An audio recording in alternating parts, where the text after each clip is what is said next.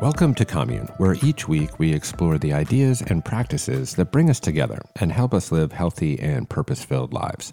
In addition to being a podcast, Commune is also an online course platform featuring some of the world's greatest teachers. Check it out at onecommune.com. So, here at Commune, we're all about helping you live your best and healthiest life, cheering you on as you work towards your highest potential.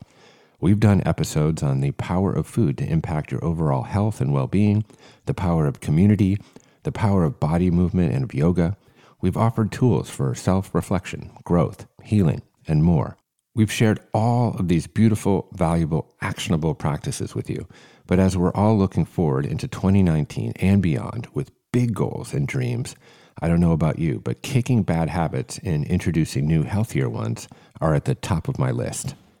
We know what we should be doing and about the practices we'd like to start doing, but what are we up against when it comes to actually doing the thing? What is actually going on inside our brains? What do habits, good and bad, look like? And what could be helpful for us to know about our physiology when it comes to achieving our highest potential? Well, we couldn't exactly look into people's heads and place electrodes on their brains to see what the human experience actually looks like, so we found the one guy who actually does just that. Meet Moran Cerf, a neuroscientist and business professor at the Kellogg School of Management and the Neuroscience program at Northwestern University. Before dedicating his life to hacking the human brain, he spent years as an actual hacker, getting hired to break into high level banks to test their security systems. Today, He's on the board of several neurotech companies and is the co founder of ThinkAlike and BCube, an organization that utilizes neuroscience for the betterment of society. In his work, Professor Cerf studies patients as they are undergoing brain surgery and records the activity of individual nerve cells using electrodes implanted in their brain, a groundbreaking way to learn about the human psyche by observing the brain directly from within. Sounds like something right out of the movies. Well, He's also the Alfred P. Sloan Professor at the American Film Institute, AFI, where he teaches an annual screenwriting class on science in films. He's consulted on various movies and TV shows like CBS's Bull and Limitless and USA Network's Falling Water. But today, we're not talking make believe, we're talking about the actual science of what really goes on inside our brains and how we can use that knowledge to further understand the human condition and maybe get a little help kicking our bad habits in the process. I'm Jeff Krasno, and welcome to Commune.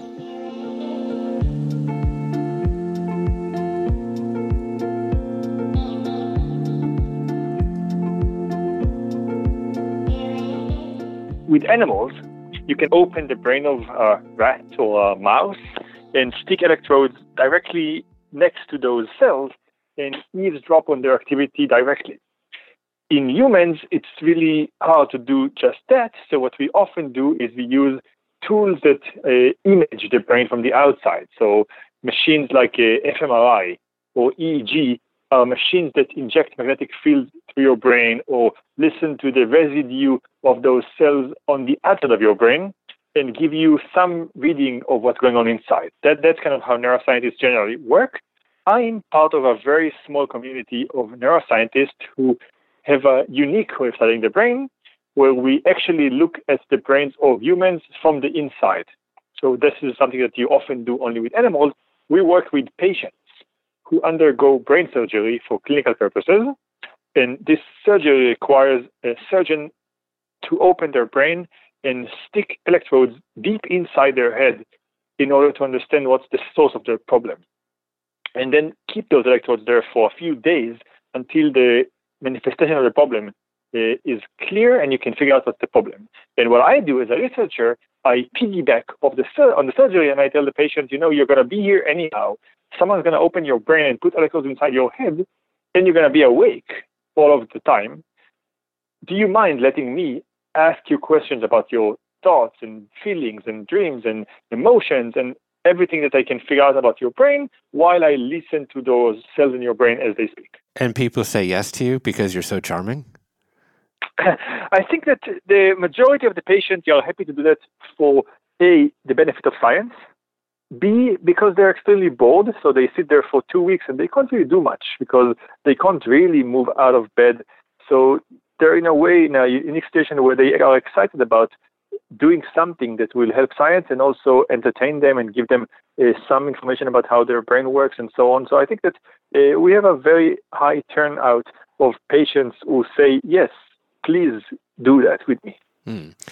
And so either through measuring through fMRI or EEG, or as you suggest, the very, very rare way that you have access through putting electrodes in the brain, you can gather data on how the brain reacts, what lights up the brain, essentially. Yes, exactly. What I'm really interested in is how you are able to essentially predict and map engagement and people's interest by doing that. So you can see in some ways what people are engaging with just by mapping the electrochemical reaction in their brain. Is that right? Yes, exactly. So, so engagement is a, a loaded word in English. It means so many things for so many people that it's kind of hard to even look at a dictionary and figure out what it means. But broadly speaking, when you're engaged with something, it feels like this is the most important thing right now. Time passes by fast your emotions are elevated. You might remember more of what's happening. A lot of good things happen when you're engaged. And at the same time, no one could find a single part of the brain that is always active when you're engaged with something and is silent otherwise. So this was a kind of puzzle for neuroscientists for a while. How come it's very clear, like behaviorally, that someone is engaged with something. They're they're very excited when their sports team is playing, or they're very uh, happy when their favorite politician is speaking. But somehow there's no neural correlate for that. So what we said is, you know what? Forget about finding this kind of neural correlate that's single place in the brain. Let's look at one feature of engagement and use that. And the feature we worked on is the fact that when you're engaged, the content seems to take over your brain. And if it's really good content, it does the same thing to every person who watches it. So you, me, your wife, your daughters, every person who watches the, say, a fantastic speaker or the amazing musician seem to be under their spell. And if that's the case, then it means that somehow all of their brains would look very similar. So when something very interesting is happening, the brain is totally under the spell of that thing. When it's really boring, everyone is very different. Like you might think about your uh, chores, and your wife might think about like things that she needs to do uh, tomorrow uh, at school, and maybe your daughters would think about like a joke they heard. And everyone's brains can look very different. So what we said is let's look at the similarity between brains when they watch the same content. And by how similar they are, we'll know how good the content is. If they're very similar, it means that the content is fantastic, very engaging. And if they're very different, it's not engaging. So we just measure similarity between brains and estimate the thing that their brain are experiencing. So I was at a concert, I remember a few years ago, and this notion really stuck with me, where there was a piano player as part of a group. And I was enjoying the concert in, in the audience, and I was with a drummer who's also very, very talented and he taps me on the shoulder and whispers in my ear. Um, and he's talking about the piano player, and he's like, That guy, Neil, he makes everyone feel the same. And he was right. And, you know, it was actually sort of an aha moment. Now, I don't have any science with it, but I could tell by just looking around um, that people were having a moment of collective joy or a collective enthrallment. And it sounds like you actually is more than anecdotal. It's actually data driven that that's actually true. And, you know, by extension, he's a great artist or he's what he's doing is actually producing content that makes everyone feel the same or essentially has the same effect on everyone's brain. That's exactly right.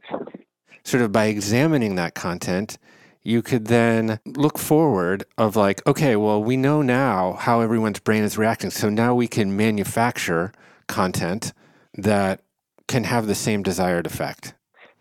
It's exactly right. And I think that what is magical about this, in a way, is that in my mind, this is what makes artists uh, remarkable. It is their ability to somehow, even though they never met you, to be able to tap into your brain and figure out who you are in a really large scale. So, you know, musicians like, uh, let's say, composers like Mozart, somehow he could sit in his little room and write something in his notebook that would make all the brains of people hundreds of years later look the same. So genius is being able to penetrate the brains of millions of people in the same way, even though you don't know them, even though they're very different. Men, women, old, young, uh, different races, different experiences, different desires. Somehow, if you're a fantastic composer, if you're a fantastic filmmaker, if you're a fantastic drummer, you're able to penetrate the brains of all of those people and make them all look the same. This is what genius is about. Right. I guess you might say by extension, make them care. Yeah. We're both probably hyper aware of like some of the most salient issues of our time existential issues, you know, like the environment and global warming, for example. But it's very hard to make people care about that. Can you help to make people care because you understand what creates collective engagement? So, in a way, there's there there are some things that I can do or that we can do better now because we understand engagement. And that is, for example, uh, we can rank different messages and see which one works best. So if you're the government and you're trying to promote different behavior, let's say you want to make people care more about climate change, and you bring me, a scientist, 10 different options for a messaging campaign that will change people's behavior, I can look at which one makes more brains look alike which ones make less sense? look alike, and kind of rank them and tell you this one would work better than this one. So that's one way. This doesn't help you create the content, but this helps you know which of the possibilities is the best one. And that's relevant for marketing campaigns, for politicians who are about to give a speech, for uh, teachers who are thinking of how to teach and what's going to be the best way to educate and so on. There's another uh, even more impressive level that we sometimes are trying to get at, which is when we say have people look at uh, content that we clearly see is engaging, we also try to tweak things and see what changes engagement, what makes it go higher or lower.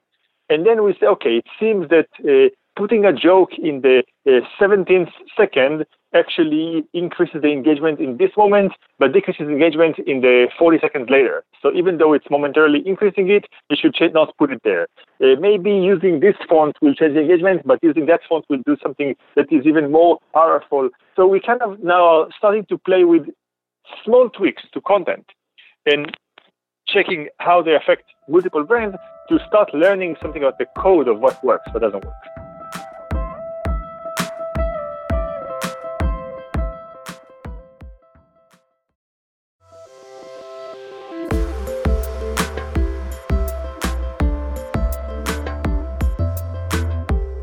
I also want to talk about habits because this show is very much geared around helping people live healthy and, and purposeful lives.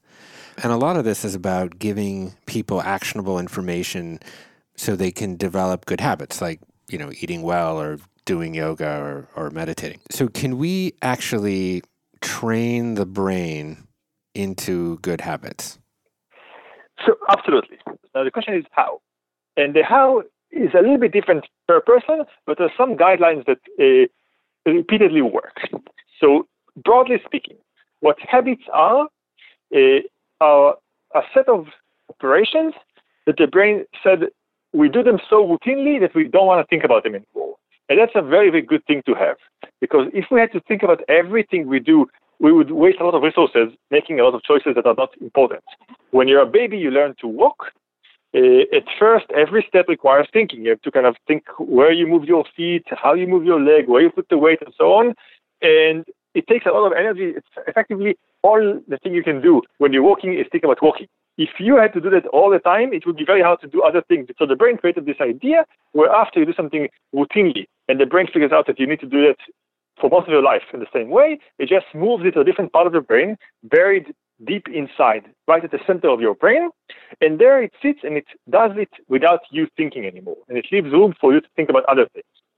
So that's kind of the idea of habits. Now, the unfortunate aspect is that sometimes things go into this vault in the back that we want out. and it's very hard to get them out because the brain made an effort to put there and give us no access. That's why it's sometimes hard to break habits. But there are still ways to do it. Uh, the easiest kind of high level take home message is that it's easier to break habits by replacing them. So instead of just saying, okay, I uh, want to wake up every day uh, early, uh, but it's kind of uh, not happening because my brain is geared towards not uh, waking up early on, itself. If you start creating routines that make you change habits, they will become habits too, replacing the other ones. So it's not enough to just say, I'm going to stop. So if you're biting your nails uh, and you want to stop, it's one thing to try to stop, but it's easier to actually create some kind of a, a, a replacement habit. That's why, unfortunately, a lot of times when people stop one bad thing, they start another bad thing. Because if you don't put anything inside, instead, the brain just picks something that's easy and puts it instead. So that's kind of one practical, kind of high level way of talking about habits. Uh, there are all kinds of uh, small ways that have shown to work. Breaking habits as a big goal is hard, but uh, changing small things is easier. So if you say next year I'm going to exercise, it's a good kind of thing to say. It's very, very hard to operationalize that. But if you say Monday every week at 2 p.m., I'm going to meet my friend and exercise, you will effectively exercise a lot more next year, but you just kind of turn the big idea into a, operationable action. So kind of small tasks are better than big ideas in that sense for the brain. There's probably an element of uh, social accountability, but also you know, I mean, I've read statistics of like, okay, if the majority of the people that you know are, let's say, overweight, there's a much greater probability that you're going to be overweight yourself. Is that a function of socio-cultural condition, or is that is there a neuroscience component of behavior and human conditioning? So, so generally, you're totally right. There, there are a lot of studies in the last couple of years on what we call networks that show that uh, who you're around, uh, not just who you're around directly, but who they're around, even two degrees from you, affects your life a lot. So if you're next to people that are overweight, you will actually increase your weight. If uh, it's two, even if like the, the people that are not directly next to you, but people that are next to them are overweight. It's true for positive and negative things. Uh, if you want to change behaviors, one of the easiest ways to do that is to surround yourself by people that exhibit the behavior you want to have. So if you want to lose weight, one of the easiest ways to kind of make a change is to surround yourself by people who eat healthy. You will have a hard time not doing that. A because you're going to have a lot more healthy food around you. You're going to have a, a tough time changing a lot of people, so you will actually uh, conform to their standards. Uh, you will also see uh, behaviors that your brain will replicate and mimic a mirror basically without you knowing why. So one of the easiest way to uh, take on habits or, or, behaviors that you want is to surround yourself with people who exhibit them. I I wanted to be funnier. I thought it's like important to be a, a funny teacher in my class. I surrounded myself by comedians. I just started to hang out with comedians. And even though at no point did they actually set me sit me down and say, Moran, we're gonna now teach you how to be a comedian. We're gonna teach you how to come up with jokes. It somehow rubbed onto me.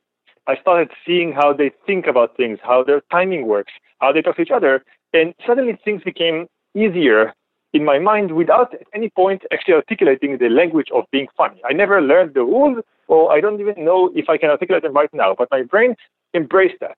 So that's one of the easiest ways to do that, to just be next to people that are exhibiting the, the behaviors you want. Mm, interesting.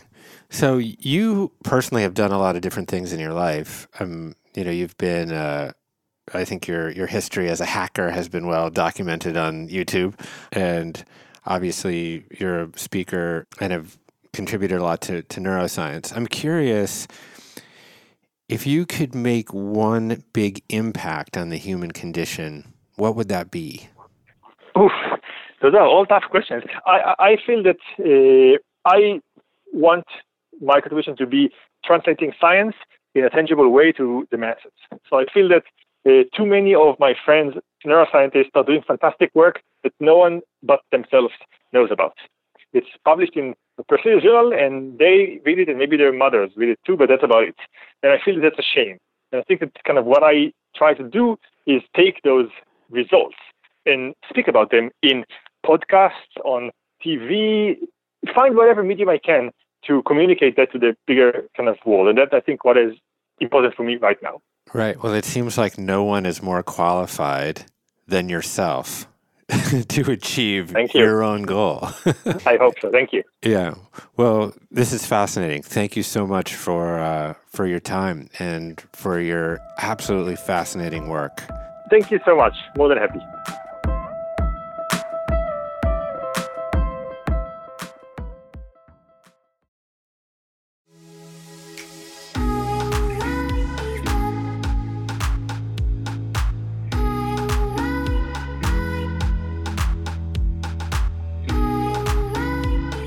There is clearly still much to learn about the human psyche, but Professor Moran Cerf's work has put our theories on the power of community to the test. He says one of the easiest ways to take on habits or behaviors that you want is to surround yourself with people who exhibit them. The intricate functions of our brain work in our favor as well as against us, but the best part about the human brain, it's malleable to our will. We just need to make the choice to make the change. Thanks for listening to the Commune Podcast. I'm Jeff Krasno, and we'll see you next week.